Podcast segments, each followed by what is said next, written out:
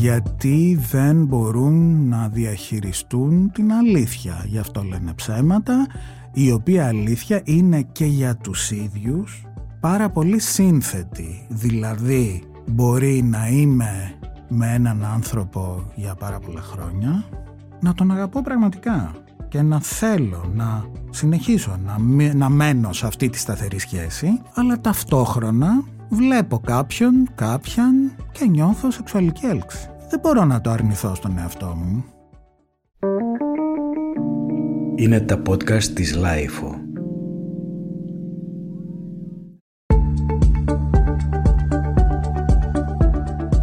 Γεια σας, είμαι ο Γιάννης Πανταζόπουλος και ακούτε τη σειρά podcast της Lifeo «Άκου την επιστήμη». Για να μην χάνετε κανένα επεισόδιο της σειράς, μπορείτε να κάνετε εγγραφή στο Spotify, στα Apple Podcast και στα Google Podcast. Σήμερα έχουμε τη χαρά και την τιμή να φιλοξενούμε τον καθηγητή Παναγιώτη Κορδούτη. Από το 2013 μέχρι σήμερα εργάζεται ως καθηγητής της κοινωνικής ψυχολογίας των διαπροσωπικών σχέσεων στο τμήμα ψυχολογίας του Παντίου Πανεπιστημίου, του οποίου ήταν και πρόεδρος από τις αρχές του 2016 ως το καλοκαίρι του 2020.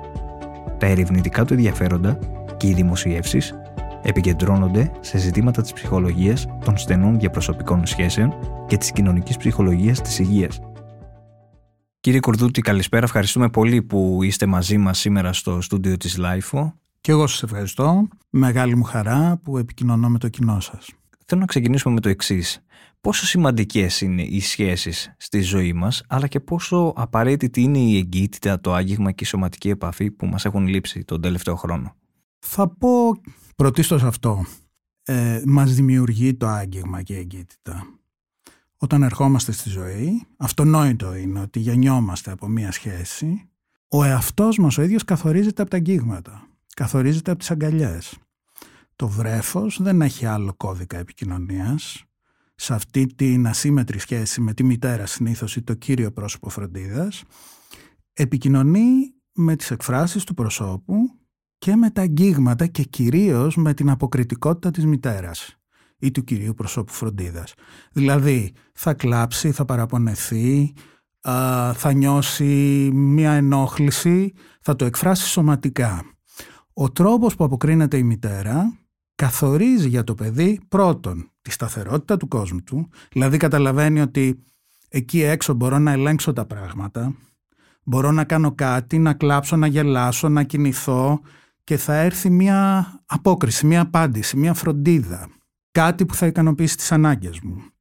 Το πότε θα έρθει αυτή η απόκριση, πόσο συχνά θα έρχεται; Και με τι περιεχόμενο, αν θα, αν θα είναι ας πούμε ένα άγγιγμα θερμό που δίνει θαλπορή ή αν θα είναι ένα άγγιγμα κάπως ενοχλημένο που έρχεται με νεύρα, με παράπονο.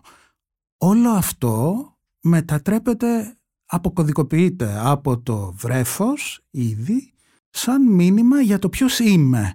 Αξίζω την προσοχή. Μπορώ να ελέγξω τον κόσμο μου. Από εκεί και πέρα διαμορφώνεται μια ολόκληρη, να την πω με απλά λόγια, νοοτροπία για τον εαυτό και για τους άλλους. Δηλαδή μαθαίνουμε ότι οι άλλοι είναι εμπιστεύσιμοι, είναι αξιόπιστοι και μπορούμε να τους διαχειριστούμε προς όφελός μας με την καλή έννοια ή μαθαίνουμε να τους φοβόμαστε ή μαθαίνουμε ότι ο κόσμος είναι ε, μη διαχειρίσιμος, απρόβλεπτος άρα γινόμαστε όπως λέμε στη γλώσσα της ψυχολογίας ασφαλείς γινόμαστε φοβικοί για τις σχέσεις γινόμαστε αγχώδεις για τις σχέσεις ή αιμονικοί δηλαδή νιώθουμε ότι πρέπει να κάνουμε πάρα πολλά πράγματα για να πάρουμε απόκριση από τον άλλο ε, πρέπει να τον εναγκαλιστούμε, να του κουβαλήσουμε τον ουρανό με τάστρα για να τον κερδίσουμε ε, ή γινόμαστε αποφευκτικοί. Δηλαδή, επειδή δεν πήραμε, δεν πήραμε, δεν πήραμε απόκριση πολλές φορές, μάθαμε στο τέλος να τα βγάζουμε πέρα μόνοι μας και να μην δίνουμε και πολύ σημασία στο τι θα μας δώσει άλλος. Επομένως, ε, μου πήρε λίγο περισσότερο από ό,τι χρειάζεται ίσως να απαντήσω στην ερώτησή σας, αλλά νομίζω ήταν απαραίτητο είναι το άγγιγμα που μας διαμορφώνει σαν προσωπικότητες από πάρα πάρα πολύ νωρίς. Και αυτό το μοτίβο επανέρχεται σε όλη μας τη ζωή, δηλαδή αυτού του είδους η διαμόρφωση ε, επηρεάζει το πώς είμαστε, πώς συμπεριφερόμαστε στη σχέση της ενήλικης ζωής. Άρα είμαστε οι σχέσεις. Όχι μόνο γεννιόμαστε σχέσεις, είμαστε σχέσεις. Είμαστε οι συνισταμένοι των πρώιμων σχέσεων της βρεφικής μας ηλικίας και της παιδικής μας ζωής. Θα τα συζητήσουμε για αναλυτικά στην πορεία της συζήτησής μας, αλλά θέλω να σταθώ στο... σε όλο αυτό που ζούμε. Τι συνέπειες μπορεί να έχει η κοινωνική αποστασιοποίηση λόγω και του κορονοϊού για τις σχέσεις μας; Και το λέω όχι μόνο για τις προσωπικές αλλά και για τις επαγγελματικές. Κοιτάξτε, όταν είχε αρχίσει η πανδημία ήμουνα, ήμουνα μεταξύ εκείνων που έλεγαν ότι οι άνθρωποι είμαστε πολύ ανθεκτικοί, πολύ ευέλικτοι, ε, βρίσκουμε λύσεις, προσαρμοζόμαστε. Δεν είχαμε εκτιμήσει πολύ τότε ότι θα κρατούσε τόσο πολύ. Φυσικά έχουν οι άνθρωποι προσαρμοστεί και μάλιστα σε πολύ δυσχερέστερες συνθήκες. Αυτό όμως έχει κρατήσει πολύ. Ήδη έχουμε αρχίσει να βλέπουμε τις συνέπειες. Το άγγιγμα, το πλησίασμα, το να βρίσκεσαι με κάποιον στον τρισδιάστατο χώρο, να το πω έτσι, κάνοντας αναφορά στην επικοινωνία με τα ψηφιακά μέσα, που είναι δυσδιάστατος ο χώρος. Το να έχεις πραγματική βλεμματική επαφή. Γιατί κοιτάξτε, όταν μιλάμε μέσα από τις κάμερες και τις οθόνες, δεν μπορούμε να έχουμε πραγματική βλεμματική επαφή νομίζουμε ότι κοιτάμε το πρόσωπο, κανονικά θα πρέπει να κοιτάμε την κάμερα, αλλά δεν γίνεται να συντονιστούν τα βλέμματα. Ε, όπως ε, είπα μόλις στην προηγούμενη ερώτησή σας, ε, ίσως παρέλειψα να το αναφέρω, η βλεμματική επαφή είναι ο πιο σημαντικός τρόπος επικοινωνίας μεταξύ της μητέρας και του βρέφους και μάλιστα πρέπει να πούμε ότι τόσο παρατεταμένη και βαθιά ματιά δεν θα τη βρούμε στις ανθρώπινες επαφές παρά μόνον στη μητέρα με το βρέφος και στους ερωτευμένους ανθρώπους οι οποίοι κοιτάνε έντονα και πολύ για να επικοινωνήσουν. Κλείνω την παρένθεση, ξανάρχομαι, η βλεμματική λοιπόν επαφή. Ε, το πλησίασμα, το άγγιγμα μεταφέρουν μηνύματα τα οποία είναι όχι συμπληρωματικά απλώς τον προφορικό λόγο, είναι μια άλλη γλώσσα. Στην ψυχολογία το γνωρίζουμε πάρα πολύ καλά. Συχνά λέμε το χ και με το σώμα μας δείχνουμε το ψ. Λέμε το χ και με το σώμα μας δείχνουμε χ των νούμενων ή δύο χ. Έτσι. Οι παραλλαγές είναι ένας τρόπος επικοινωνίας ο οποίος όταν κόβεται χάνουμε ένα μεγάλο μέρος αυτού που αποκάλεσα προηγουμένως αποκριτικότητα. Και γι' αυτό έχει παρατηρηθεί από τις έρευνες ότι οι άνθρωποι κουράζονται πάρα πολύ από την ψηφιακή επικοινωνία.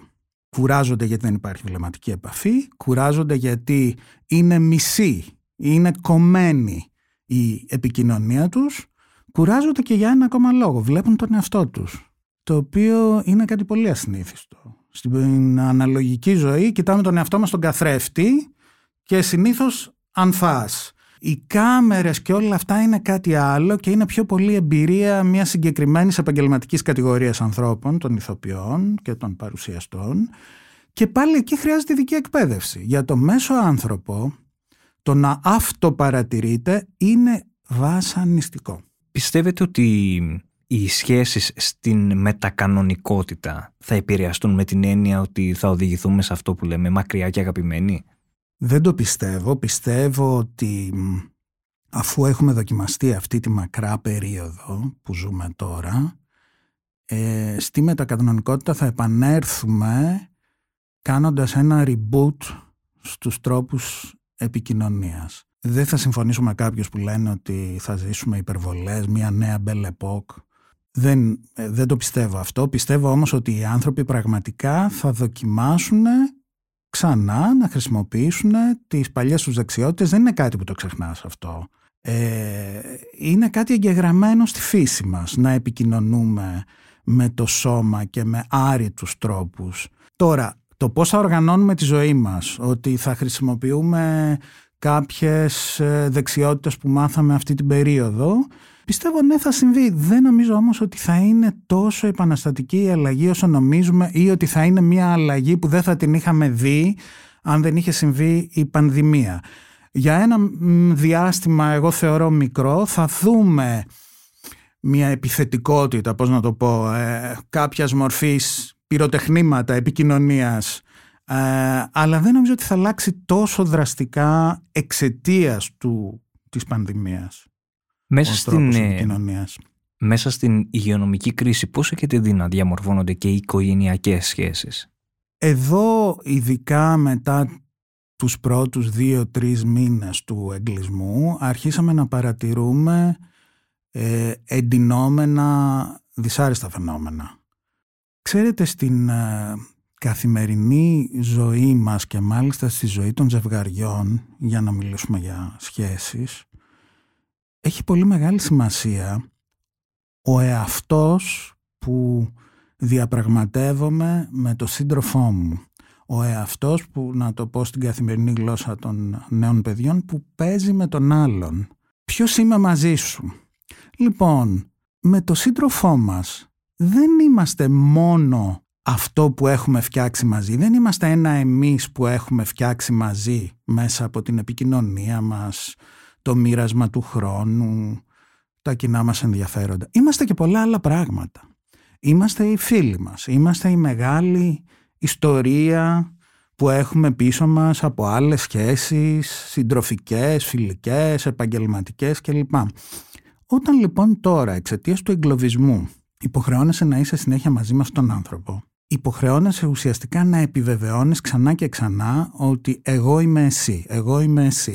Ε, λοιπόν, δεν, είμαι, δεν είμαστε μόνο η ζωή με τον σύντροφό μας. Αυτό μας αγχώνει, αρχίζει να γίνεται σύντομα ασφικτικό, αρχίζουμε να νιώθουμε ότι δεν είμαστε ο εαυτός μας και δημιουργεί εντάσεις. Είναι δηλαδή σαν κάποιος να μπαίνει υπερβολικά στα χωράφια μας και να υπησέρχεται και σε πράγματα που δεν θα θέλαμε. Δεν το είχαμε καταλάβει πριν γιατί είχαμε ένα σωρό άλλες δραστηριότητες.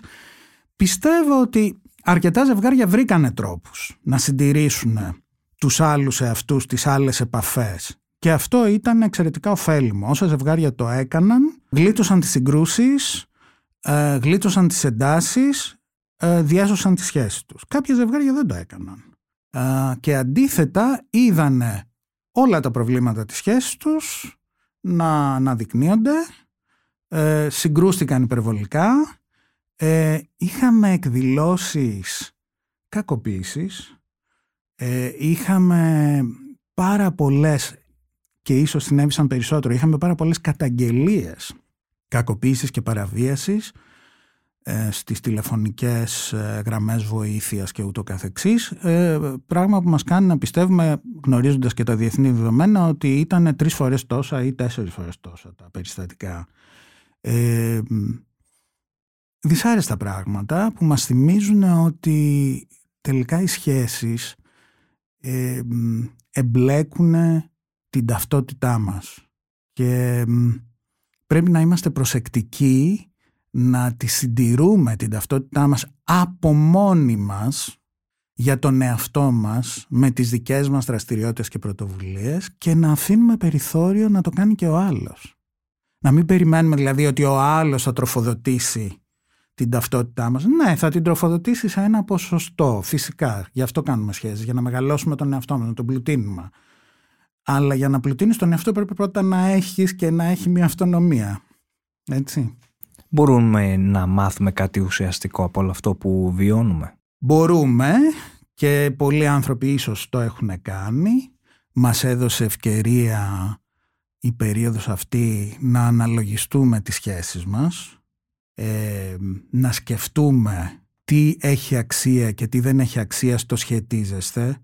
Είναι ενδιαφέρον ότι πολλοί άνθρωποι μας είπαν ότι έχασαν ε, τις επαφές τους, σταμάτησαν να μιλάνε με κάποιους ανθρώπους που ήταν έξω από τη φυσαλίδα που μας έλεγαν υγειονομικοί, αλλά αυτό συνέβη για κάποιους λόγους. Γιατί έμειναν οι τρεις-τέσσερις πιο στενοί. Κάποιος λόγος υπάρχει.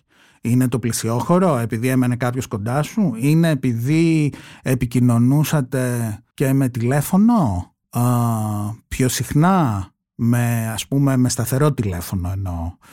Ε, έχει σημασία, ξέρετε, γιατί το να κάτι που δεν σκεφτόμαστε πολύ συχνά. Αυτό το μέσο επικοινωνίας κάποτε ήταν παράξενο και αλόκοτο. Οι άνθρωποι μάλιστα έλεγαν ότι «Α, τώρα μιλάμε με τα τηλέφωνα, τι κρίμα, ενώ θα μπορούσαμε να βρεθούμε από κοντά».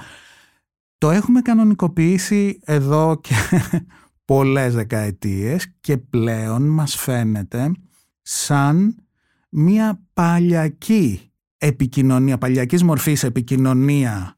Ε, γιατί, γιατί έχουμε προσαρμοστεί. Γιατί έχουμε μάθει μέσα από τη φωνή να μεταδίδουμε και αυτό που είπα προηγουμένως, το άρρητο μήνυμα.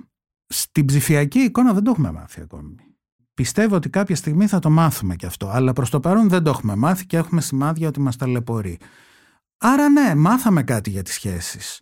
Ε, μάθαμε τι είναι πολύτιμο και γιατί είναι όσοι το αναλογιστήκαμε. Γιατί πολλοί άνθρωποι έμειναν στην επιφάνεια, έμειναν στην κρίνια, στη δυσανεξία. Μάθαμε επίσης τι σημαίνει να είμαι και μόνος μου. Με τα ενδιαφέροντά μου, ε, να αξιοποιούμε το χρόνο της μοναξιάς. Ε, συνειδητοποίησαν πολλοί άνθρωποι ότι δεν έχει νόημα να γεμίζουμε τη ζωή μας με θόρυβο όπως μας έλεγε παλιά ο Καβάφης σε εκείνο το ωραίο ποίημά του α, για το πώς εξευτελίζουμε τη ζωή μας, ευτελίζουμε τη, μικραίνουμε τη ζωή μας με των πολλών ανθρώπων τις ομιλίες. Ε, δεν χρειαζόμαστε θόρυβο στη ζωή, δεν χρειαζόμαστε φασαρία, δεν χρειαζόμαστε συνεχώς, συνεχώς δραστηριότητα. Συνεχώς, συνεχώς στόχους ε, καθημερινούς και προγράμματα. Χρειαζόμαστε και αναλογισμό και να αποτραβηχτούμε, να κάνουμε κάποια πράγματα μόνο για μας, να δούμε τι πραγματικά θέλουμε. Έγινε μία ε, έρευνα από τη ΜΑΡΚ για λογαριασμό της εταιρείας Παπαστράτος τον περασμένο Μάρτιο. Ε, διαβάζω χαρακτηριστικά στα ευρήματα αυτής της έρευνας ε, όσον αφορά την επίδραση του καπνίσματος στις σχέσεις καπνιστών και μη καπνιστών περισσότεροι από τους μισούς καπνιστές ανέφεραν ότι η βλαβερή τους συνήθεια ενοχλεί τον ή την σύντροφό τους, με περίπου το ίδιο ποσοστό μη καπνιστών να θεωρεί πως τα άτομα που καπνίζουν είναι λιγότερο ελκυστικά και επιθυμητά. Πώς το σχολιάζετε; Όλα αυτά έχουν να κάνουν με το νόημα της σχέσης. Όταν δημιουργούμε σχέση, της δίνουμε ένα νόημα που έχει να κάνει με τις προσδοκίες μας και την ταυτότητά μας. Οτιδήποτε, οποιαδήποτε συνδιαλλαγή μέσα στη σχέση συμπεριλαμβανομένου του «Α, μπορώ να καπνίσω» νοηματοδοτείται από το πώς σχετιζόμαστε. Αν ας πούμε έχω μία σχέση που ο ένας από τους δύο είναι πολύ υποχωρητικός, δίνει δηλαδή συνέχεια χώρο, είναι δοτικός όπως λέμε, αυτό που περιγράφει η έρευνα δεν είναι πιθανό να συμβεί ακόμη και αν ο άνθρωπος ενοχλείται κατά κάποιο τρόπο θυματοποιείται, αλλά για εκείνον αυτό έχει νόημα γιατί το εντάσσει μέσα σε ένα ευρύτερο πλαίσιο. Τώρα, πόσο θα τα αντέξει και τι κόστος έχει για αυτόν ή για αυτήν είναι ένα άλλο ζήτημα. Γενικότερα, ο τρόπος που συνδιαλέγεται το ζευγάρι καταγράφεται και από συμπεριφορές μικρές φαινομενικά και τελετουργικά όπως είναι το κάπνισμα. Ε, αλλά μπορεί να είναι και άλλου είδους συμπεριφορές. Ας πούμε οι επιλογές που κάνουμε για τη διασκέδαση. Αν θα βγούμε ή δεν θα βγούμε με τους φίλους μας ή αν θα κάνουμε κάτι οι δύο μαζί. Εάν ας πούμε το ζευγάρι συνδιαλέγεται σε μια δημοκρατική βάση, δηλαδή συζητάνε ε, και συναποφασίζουν, δεν θα δούμε τόσο μεγάλες εντάσεις πάλι εξαιτίας του καπνίσματος. Γιατί θα έχουν βρει κάποιους κανόνες. Εκείνος ή εκείνη θα, όταν πρόκειται να καπνίσει θα αποσύρονται ξέρω εγώ στο μπαλκόνι όπως το έχουμε δει συχνά να συμβαίνει ή ε, θα καπνίζει κάποιες ώρες που δεν ενοχλεί. Θα παίρνει δηλαδή τις κατάλληλες αποστάσεις. Υπάρχουν κανόνες, υπάρχουν μηχανισμοί. Ε, εάν όμως έχουμε να κάνουμε με ένα παιχνίδι δύναμης και εξουσίας που συμβαίνει πολύ συχνά στα ζευγάρια, που είναι ανισότιμα, τότε η επιβολή, η διάθεση επιβολής που υπάρχει θα εκδηλωθεί και στο κάπνισμα και θα αποτελέσει σοβαρότατη πηγή συγκρούσεων. Έχουμε βρει μάλιστα ότι μπορεί να είναι και πηγή χωρισμού, όσο και αν φαίνεται απίστευτο. Ε, δεν είναι όμως γιατί από κάτω υπάρχει το παγόβουνο έτσι, της, του πώς είμαστε μαζί. Έτσι, ότι εγώ θέλω να κυριαρχώ στη σχέση, παραδείγματος χάρη. Επομένως, ανέξου το κάπνισμά μου. Ε, συμπληρώνω σε αυτό που λέτε ότι παρουσιάζει κιόλας ιδιαίτερο ενδιαφέρον 4 στους 10 καπνιστές, σύμφωνα με αυτή την έρευνα, δηλώνουν πως το κάπνισμα αποτελεί συχνά αιτία εντάσεων και τσακωμών με τα αγαπημένα τους πρόσωπα. Δηλαδή, έχετε ε, συμβάλει σε αυτό που λέτε. Και επίσης, πώς φαίνεται μια κακή συνήθεια να επηρεάζει τις διαπροσωπικές μας σχέσεις. Η ανισοτιμία στο ζευγάρι, το να είναι δηλαδή κάποιος πιο ευνοημένος από τον άλλο στη σχέση, έχει συνέπειες ακόμη και για τη σεξουαλική τους ικανοποίηση. Πόσο μάλλον για τη γενική ικανοποίηση. Επομένως, όταν ένας άνθρωπος νιώθει ότι δίνει πάρα πολλά στη σχέση και παίρνει πίσω λίγα συγκριτικά με το σύντροφό του, η πιθανότητα να συγκρουστούμε μεταξύ των άλλων και για το κάπνισμα είναι πάρα πολύ μεγάλη. Τώρα, εμείς βλέπουμε τη μαγική εικόνα ότι αυτοί τσακώνονται για το κάπνισμα. Στην πραγματικότητα, αυτή η αφορμή ανοίγει μια μεγάλη ατζέντα και το, έχουμε, το βλέπουμε πολύ συχνά στις συγκρούσεις των ζευγαριών, δηλαδή αρχίζουν από ένα κιχ και στο τέλος μιλάνε για τα πάντα. Αρχίζουν να θυμούνται, βγάζουν τα τευτέρια και αρχίζουν να θυμούνται εγώ που έκανα αυτό για σένα, εσύ που ποτέ δεν νοιάστηκες για μένα όσο θα έπρεπε, εγώ που παρετήθηκα από τόσα πράγματα στη ζωή μου για να είμαι μαζί σου. Επομένως ναι, μια κακή συνήθεια, τι θα πει και κακή συνήθεια; Εάν η κακή συνήθεια συνεχίζεται στο ζευγάρι, σημαίνει ότι δεν την έχουν διαπραγματευτεί ποτέ. Γιατί δεν την έχουν διαπραγματευτεί ποτέ, γιατί δεν θεώρησαν ότι αποτελεί αντικείμενο συζήτησης και αλλαγής; Προφανώς γιατί συνδέεται με κάποιες ακαμψίες, δηλαδή με κάποια πράγματα που εγώ θέλω να συνεχίσω να κάνω παρόλα αυτά. Δεν θέλω να αλλάξω επειδή είμαι μαζί σου. Ωστόσο, το σχετίζεστε, το φτιάχνω μια σχέση, σημαίνει και αυτό. Σημαίνει ότι από όλους τους ανθρώπους που ξέρω, για σένα ειδικά, θα βγω από το δρόμο μου και θα κάνω και αυτό. Θα αλλάξω μία συνήθεια.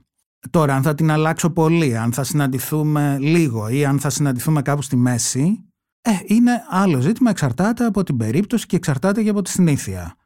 Αλλά σίγουρα πρέπει να γίνει κάποια διαπραγμάτευση, αλλιώς δεν μιλάμε για στενή ερωτική σχέση.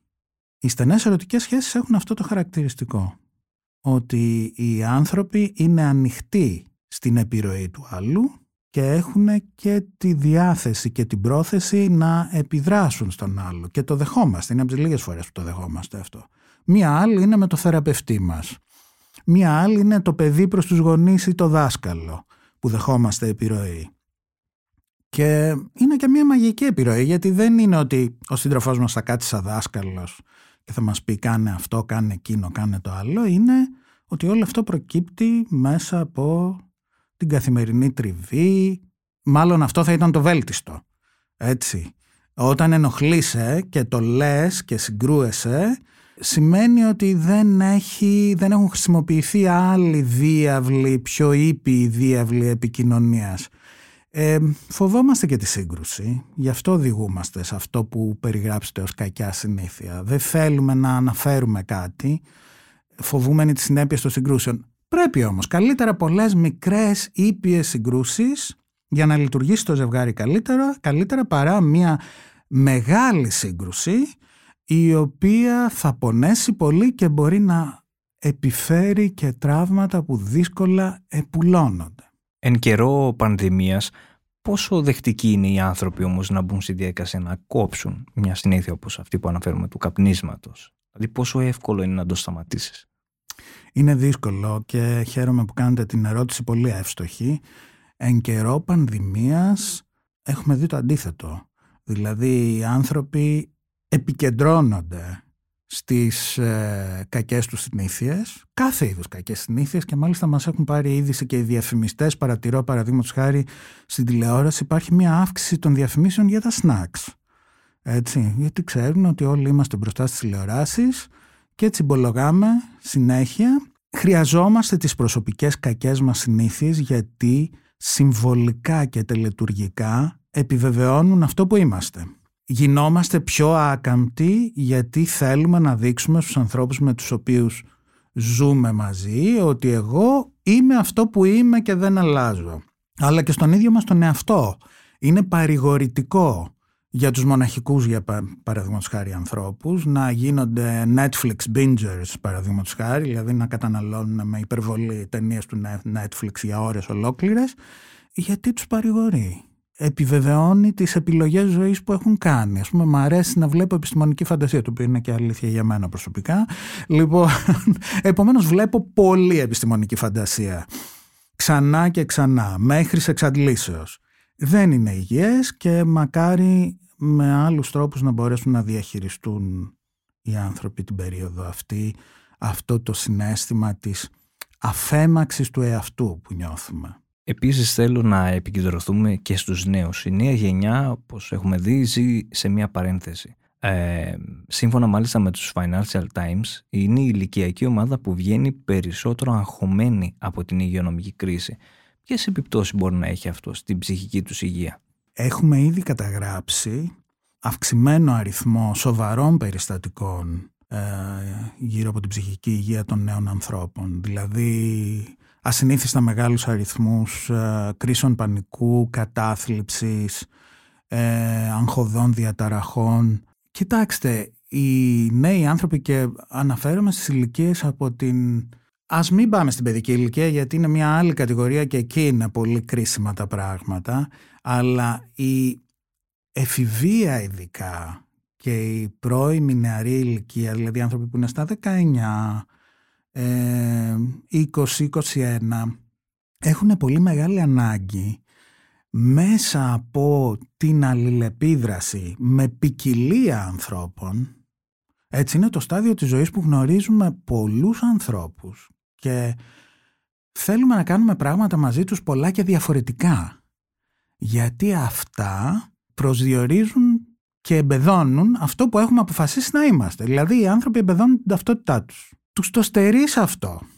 Ε, επίσης τους στερείς τους διάβλους επικοινωνίας που λέγαμε προηγουμένως. Δηλαδή τους εξαναγκάζεις να μιλάνε μόνο μέσα από τα, τα, τα μέσα κοινωνικής δικτύωσης, από τα ψηφιακά μέσα.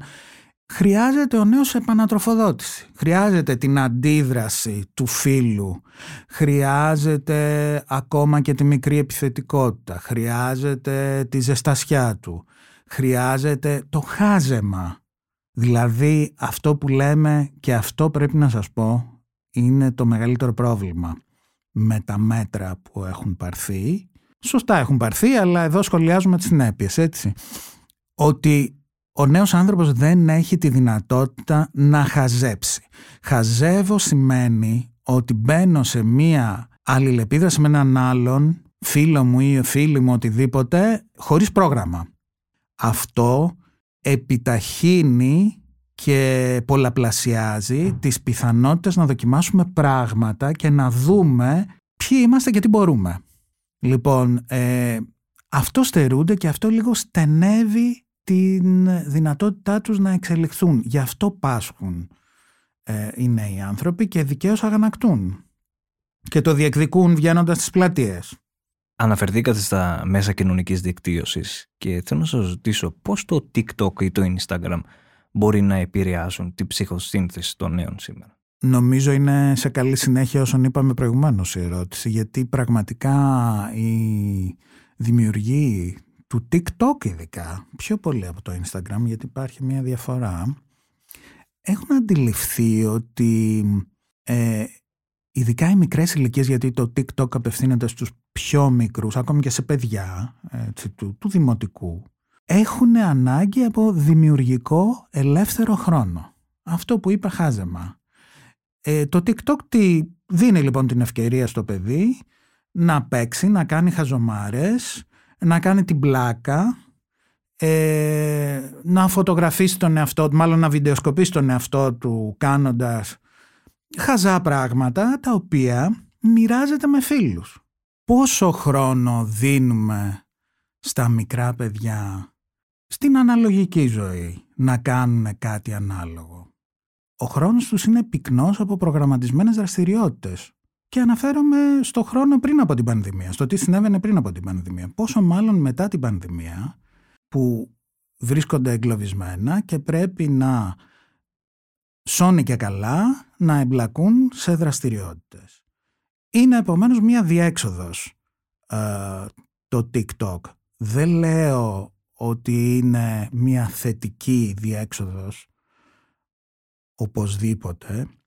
Λέω ότι έχουμε ευθύνη που δεν επινοούμε τρόπους ή δεν δίνουμε χρόνο στα παιδιά να κάνουν ελεύθερες δραστηριότητες, δηλαδή δραστηριότητες που τους κατεβαίνουν από το κεφάλι, που τους κατεβαίνουν στο μυαλό. Ε, στα φιλανδικά σχολεία έχουν συνειδητοποιήσει αυτήν την ανάγκη και δίνουν πάρα πάρα πολύ ελεύθερο χρόνο μέσα στην τάξη στα παιδιά. Τα παλιότερα χρόνια ε, βλέπω μια τηλεοπτική σειρά που αναφέρεται στη δεκαετία του 70 τα καλύτερα μας χρόνια γιατί να μην το πούμε. Λοιπόν βλέπω εκεί τα παιδιά που παίζουν στην Αλάνα έτσι, και επινοούν πράγματα μόνα τους για να παίξουν. Κατασκευάζουν τον πύραυλο, παίζουν μπάλα, ε, αναπαριστούν τους ήρωες της εποχής. Δίνουμε περιθώρια για κάτι τέτοιο. Ε, ίσως πρέπει να το σκεφτούμε. Από την άλλη μεριά για να έρθω και στο Instagram, το Instagram ευθύνεται σε ενήλικες. Λοιπόν, στο Instagram φωτογραφιζόμαστε, ξαναφωτογραφιζόμαστε, δίνουμε πολύ έμφαση στην εξωτερική μας εμφάνιση και στο στήσιμο, σκηνοθετούμε τον εαυτό μας. Ο εμφανής και ο υποδόριος στόχος είναι να προσελκύσουμε ενδιαφερόμενους, να γνωριστούμε με ανθρώπους. Η παράπλευρη συνέπεια, κακιά συνέπεια είναι ότι στην πραγματικότητα αυτές οι πολλαπλές, οι πολλές πολλές επιλογές, αυτές οι ευτυχισμένες φάτσες που βλέπουμε ε, δεν μας ικανοποιούν γιατί πάντα υπάρχει κάτι καλύτερο και πάντα συγκρίνουμε αναγκαστικά τον εαυτό μας με αυτό. Έτσι, επομένως υπάρχει ένας πύχης που συνεχώς μετακινείται και μας κάνει αντί να εμβαθύνουμε σε μία γνωριμία έστω και επιπόλαια για την οποία δεν είμαστε βέβαιοι και να ασχοληθούμε λίγο περισσότερο και να πάρουμε πράγματα από αυτή την ανασχόληση τι κάνουμε, απλωνόμαστε σε πολλά πολλά χαρακτηριστικά και εκείνη μ' αρέσει και εκείνος μ' αρέσει και παρακάτω και σχολιάζουμε με τους φίλους μας ε, και χάνουμε το πραγματικό παιχνίδι των σχέσεων, την πραγματική ουσία των σχέσεων. Εδώ θέλω να έρθω τώρα στη, και ειδικά στις ερωτικές σχέσεις. Μπορούν να υπάρξουν σχέσεις χωρίς κανόνες ή συνταγές; Και γιατί οι περισσότεροι άνθρωποι ε, επιλέγουν να λένε ψέματα στις ερωτικές τους σχέσεις; Γιατί δεν μπορούν να διαχειριστούν την αλήθεια. Γι' αυτό λένε ψέματα, η οποία αλήθεια είναι και για τους ίδιους πάρα πολύ σύνθετη. Δηλαδή μπορεί να είμαι με έναν άνθρωπο για πάρα πολλά χρόνια, να τον αγαπώ πραγματικά και να θέλω να συνεχίσω να, να μένω σε αυτή τη σταθερή σχέση, αλλά ταυτόχρονα βλέπω κάποιον, κάποιαν και νιώθω σεξουαλική έλξη. Δεν μπορώ να το αρνηθώ στον εαυτό μου, αλλά δυσκολεύομαι να συμβιβάσω τα δύο πράγματα. Και δεν μπορώ να το αρνηθώ γιατί πώς, το νιώθω. Έτσι και πολλές φορές περισσότερο από αυτό. Το εκδηλώνω κιόλας. Ε, θέλουμε όμως και το ένα και το άλλο. Περιγράφω, δεν επικρίνω. Ίσα ίσα θα πω το αντίθετο. Ότι πλέον γνωρίζουμε πως οι άνθρωποι όντως νιώθουμε λαγνία, τάση να ερωτευτούμε και τάση να δημιουργήσουμε σταθερές, σταθερές σχέσεις. Το πρόβλημά μας το μεγάλο είναι ότι νιώθουμε και τα τρία αυτά πράγματα εξίσου σε όλη τη διάρκεια της ζωής μας. Αυτοί οι μηχανισμοί δηλαδή είναι πάντα εκεί. Τώρα, οι κοινωνίες έχουν φροντίσει να τα ρυθμίζουν αυτά. Τα τρία ένστικτα, τα τρία κίνητρα. Ας πούμε, αν πάμε μερικές δεκαετίες πίσω, ε, δεν άφηνε στο σεξουαλικό σου κίνητρο τη λαγνία να εκδηλωθεί ελεύθερα, είχε συνέπειες. Το έκαναν φυσικά οι άνθρωποι, και υπέμεναν τις συνέπειες ή έβρισκαν τρόπο να κρυφτούν κλπ. Ο κοινωνικός κανόνας έλεγε ότι ναι το ξέρω αλλά υπάρχει μόνο γάμος. Δεν υπάρχουν προγραμμιαίες σχέσεις, μη διανοηθείς και ξέρω ότι μπορεί να είσαι και ερωτευμένος αλλά λυπάμαι πάρα πολύ. Ε, η επιλογή είναι μία. Επομένως αν είσαι παντρεμένος και το μάτι παίζει δεξιά και αριστερά, αριστερά ξέχασέ το. Αν είσαι παντρεμένος και ερωτευτείς κάποιον άνθρωπο έξω από τη σχέση, επίσης ξέχασέ το. Εάν είσαι ομοφιλόφιλος και θες να ικανοποιήσεις την σεξουαλική σου παρόρμηση, ωραία στο επιτρέπω αλλά μην μου πειράξεις τις σχέσεις. Αυτές είναι για τα ετεροφιλόφιλα ζευγάρια. Κοινωνική ρύθμιση. Επίσης, μπορείς να ερωτευτείς αλλά δεν θέλω να το ξέρω. Εάν είσαι μεγαλύτερος στην ηλικία άνθρωπος, ε, μου φαίνεται αντιαισθητικό να ερωτευτείς, ακόμη και να κάνεις σεξ. Μπορείς να χαρείς τη συντροφικότητα. Αυτοί οι κανόνες, οι κοινωνικοί κανόνες, επαναλαμβάνω, δεν υφίστανται πια με τόση ή τουλάχιστον δεν λειτουργούν με τόση σφοδρότητα. Έχουμε μεγάλους βαθμούς ελευθερίας να επιλέξουμε. Και τα τρία αυτά συστήματα που γνωρίζουμε από την ε, νευροψυχολογία και από τις έρευνες της εξελικτικής ψυχολογίας ότι υφίστανται, λειτουργούν μέσα μας και υφίστανται για κάποιο σκοπό, μπορούν να εκδηλωθούν πιο ελεύθερα.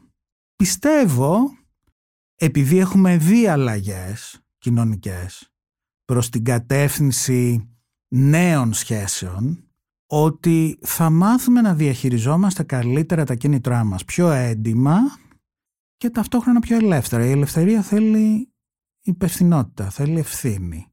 Θα μου πείτε τι, θα έχω μια σταθερή σχέση και ταυτόχρονα θα, έχω, θα ερωτευτώ; Ε, και εγώ θα είχα δυσκολία να το διαχειριστώ, έτσι, αλλά είναι προτιμότερο και το ξέρουμε σήμερα, το ξέρουν και πολλά ζευγάρια, να το διαπραγματευτείς, να το εκδηλώσεις καταρχήν έντιμα στο σύντροφό σου αυτό και να το διαπραγματευτείς.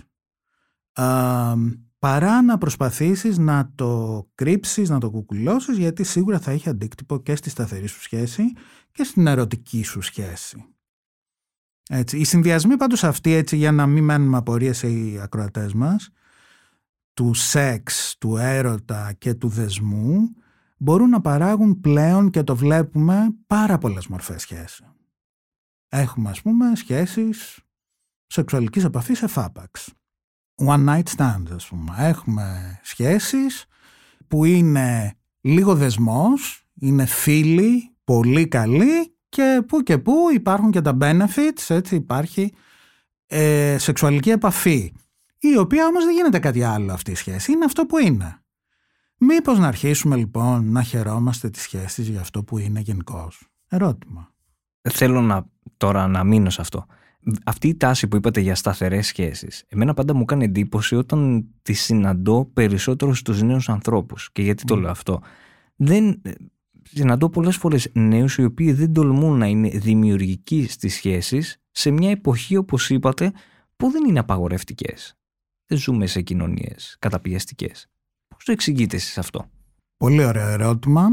Ε, αλήθεια σπάνια μου γίνεται αυτό το ερώτημα. Ισχύει και μάλιστα βλέπουμε ότι συχνά υπάρχει ένα ποσοστό αρκετά σεβαστό νέων ανθρώπων που αργούν να αρχίσουν την ερωτική τους ζωή.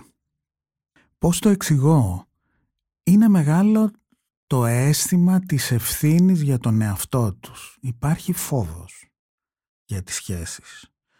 Ε, επομένως, αναζητούν μία σχέση μέσα από την ασφάλεια της συναισθηματικής επαφής της φιλίας κατά κάποιο τρόπο, δηλαδή βλέπουν, τη φιλία τη γνωρίζουν, τη γνωρίζουν από τα παιδικά τους χρόνια και την εφηβεία τους.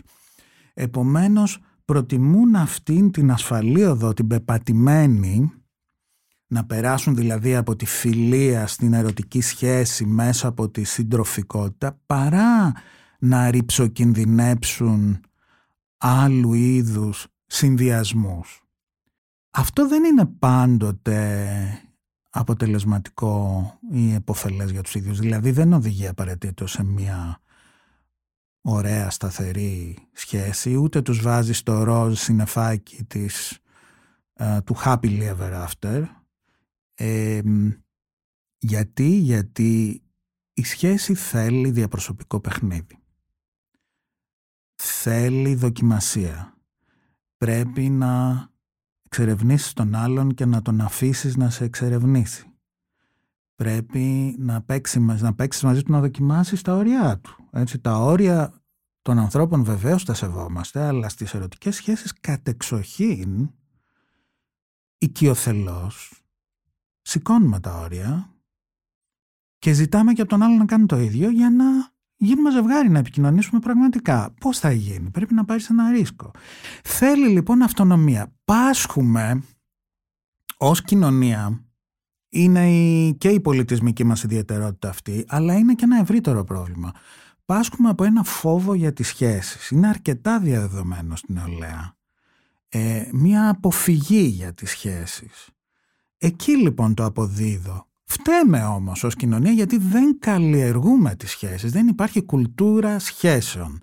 Θα ήθελα πολύ να δω τα επόμενα χρόνια να μπαίνει συστηματικά στο σχολικό πρόγραμμα όχι η σεξουαλική διαπαιδαγώγηση με την ξηρή έννοια του όρου δηλαδή να μάθουμε για τη συνέβρεση και τη σεξουαλική ανατομία αυτά τα παιδιά τα μαθαίνουν σήμερα πολύ εύκολα από παντού.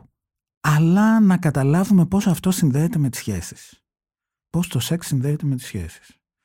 Έχουμε ευθύνη γι' αυτό και πρέπει να αρχίσουμε να το καλλιεργούμε σαν ανάγκη.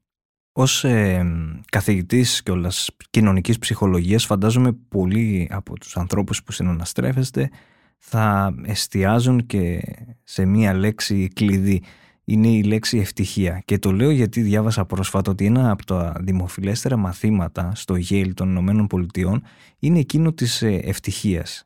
Ε, διδάσκεται η ευτυχία και με ποιους τρόπους μπορούμε να ανακαλύψουμε την ευδαιμονία; Αν το πούμε αριστοτελικά. Αν διδάσκεται η ευτυχία. Διδάσκονται κάποια εργαλεία τα οποία μπορούν να μας βοηθήσουν μόνοι μας με τα δικά μας με τις δικές μας δυνάμεις να βρούμε την ευτυχία. Δηλαδή κάποιος μπορεί να μας πει τι να μην κάνουμε επαναληπτικά και τι είναι πιο ωφέλιμο να κάνουμε.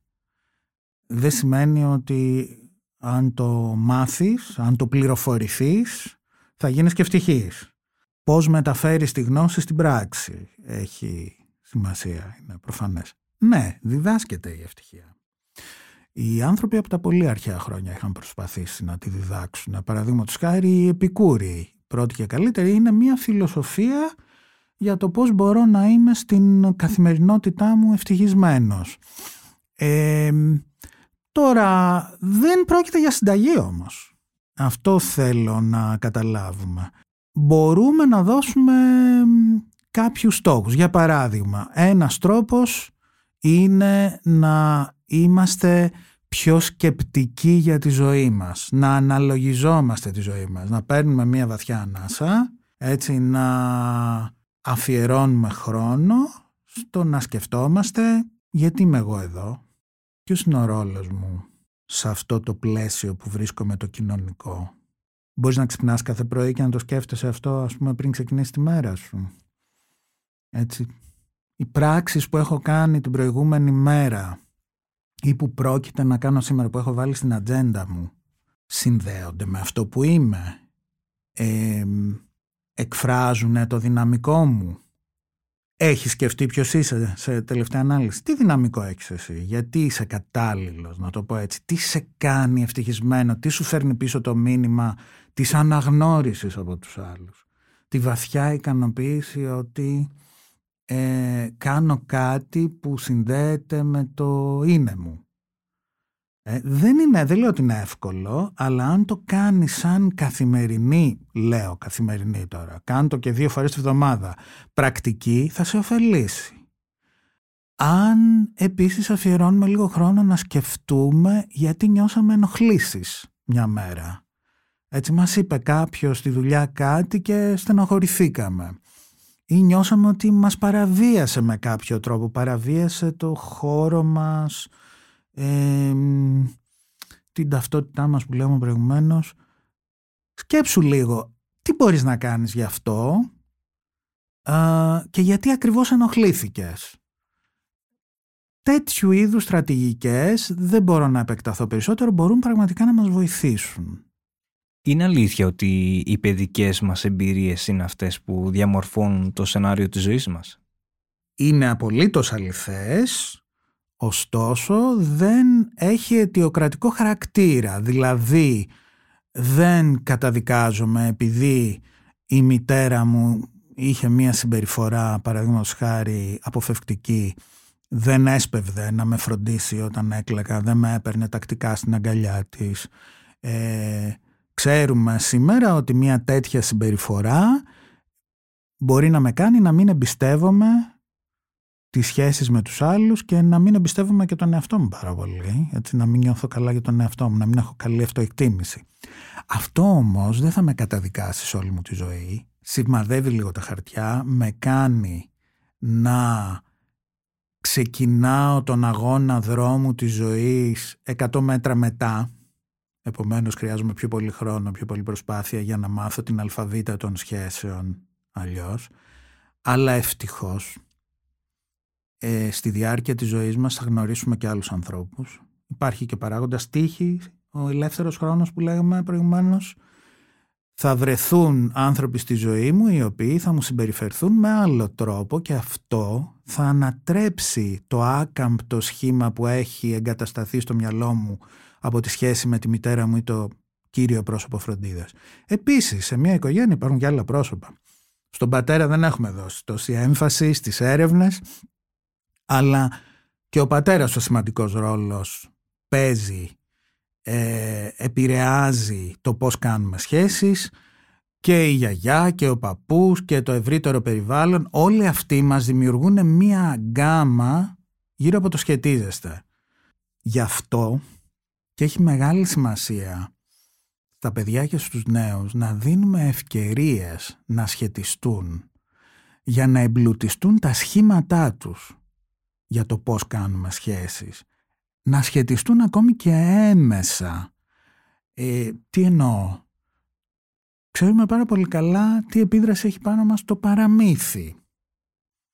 Πόσες νεαρές γυναίκες δυστυχώς ε, και νεαρά αγόρια έχουν μεγαλώσει με την εικόνα του άνδρα πρίγκιπα, με την εικόνα ότι στις παλιότερες γενιές ήταν εκ των ανουκάνευ, ότι εσύ παιδί μου πρέπει να ντυθείς νύφη, ότι η φιλικότητα είναι ένα συγκεκριμένο πακέτο, όλα αυτά από πού προήλθαν. Προήλθαν από έμεσες εμπειρίες. Μπορούμε να έχουμε δεν τις καταδικάζω τις συγκεκριμένες, αλλά μπορούμε να έχουμε μια πολλαπλότητα, μια πολυφωνία σε αυτές τις εμπειρίες. Έτσι, ε, αντί να εκθέτουμε ας πούμε επαναλαμβάνοντας συνεχώς τις ασπρόμαυρες ταινίες του παλιού ελληνικού κινηματογράφου που είναι αγαπημένο υλικό των παιδιών αντί λοιπόν να τα εκθέτουμε σε αυτές δεν μπορούμε να τα εκθέσουμε και σε κάτι άλλο σε άλλου είδους ιστορίες, σε άλλου είδους μοντέλα έχουμε και εκεί ευθύνη Τι θεωρείτε σημαντικό στη ζωή; τις σχέσεις. Τις σχέσεις όπως είναι. Να μπορεί κανείς να εκτιμήσει τις σχέσεις που του έχουν δοθεί και να εργάζεται όσο γίνεται για να τις κάνει καλύτερες. Καλύτερες τι θα πει, να είμαι παρόν και να δώσω, να δίνω χρόνο στον άνθρωπο που έχω απέναντί μου να είναι και εκείνος παρόν για αυτό που είναι. Ε, συμπεριφερόμαστε εγωιστικά συνήθως. Δεν το κάνουμε αυτό. Προσπαθούμε να επιβάλλουμε αυτό που είμαστε οι ίδιοι στους άλλους και να πάρουμε πίσω μία επιβεβαίωση αυτού που είμαστε. Άδικος κόπος όμως. Φυσικά θέλω αναγνώριση, φυσικά θέλω χειροκρότημα, αλλά μαθαίνω και κάτι άλλο για τον εαυτό μου. Μέσα από τη δικιά σου διαφορετικότητα. Επομένως αντί να είσαι απλά ένας καθρέφτης, να δουλέψω λίγο, να είσαι κάτι άλλο που με αλλάζει, με μεγαλώνει, με κάνει να... Γιατί όχι αν είναι στενή σχέση να σε συμπεριλάβω στον εαυτό μου. Σήμερα από, και από την επιστημονική μελέτη των σχέσεων ξέρουμε ότι αυτό είναι η σχέση. Να συμπεριλαμβάνω τον άλλο στον εαυτό μου. Επομένως οι σχέσεις και μας το έχουν δείξει και έρευνες, έχετε ακούσει για την έρευνα του Harvard φαντάζομαι, όπου μελέτησαν ανθρώπους για 70 περίπου χρόνια και είδαν ότι πέρα και πάνω από οποιαδήποτε άλλη επίδραση, δηλαδή χρήμα, επαγγελματική επιτυχία, κοινωνική αναγνώριση, αυτό που προέβλεπε την υγεία και ευεξία των ανθρώπων ήταν η ποιότητα των σχέσεών τους. Το να τους δίνουν οι σχέσεις, είτε ήταν γάμος, είτε ήταν κάτι άλλο, νόημα. Δηλαδή να τους, να τους κάνει, τους έκανε να νιώθουν χρήσιμοι μέχρι την προχωρημένη ηλικία τους. Επομένως, το νόημα και η χρησιμότητά μας στις σχέσεις έχει μεγάλη σημασία για μας. Αυτό είμαστε. Θέλω να σας ευχαριστήσω θερμά για όλα αυτά τα τόσο ενδιαφέροντα που μας είπατε σήμερα εδώ στο στούντιο της LIFO. Και εγώ σας ευχαριστώ πολύ κύριε Πανταζόπουλε. Πραγματικά μου δώσατε με τις οξυδερκείς ερωτήσεις σας ε, την ευκαιρία να ε, ξαναθυμηθώ και να εκτιμήσω και ο ίδιος καθώς τα έλεγα αυτά τα σημαντικά πράγματα για τις σχέσεις. Ευχαριστούμε πολύ.